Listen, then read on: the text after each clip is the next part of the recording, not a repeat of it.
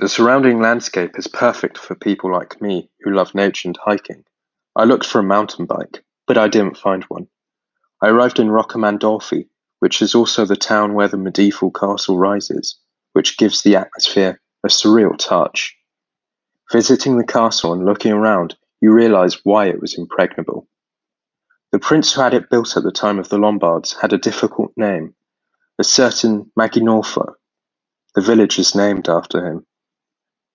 Small alleys all converge on the churchyard of the Church of San Giacomo, beautiful to walk through. A bit of history. The phenomenon of banditry, or brigantaggio in Italian, was particularly evident here. There is talk of such a Sabatino de El Maligno in a legendary way. The poor El Maligno was not born a brigand, he became one in his reaction to a series of wrongs suffered.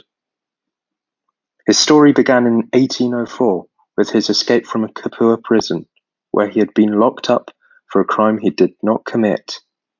He joined other brigands and organized numerous raids. His ferocity was unloaded mainly against the Cimino family, responsible for his misfortunes as well as the death of his mother.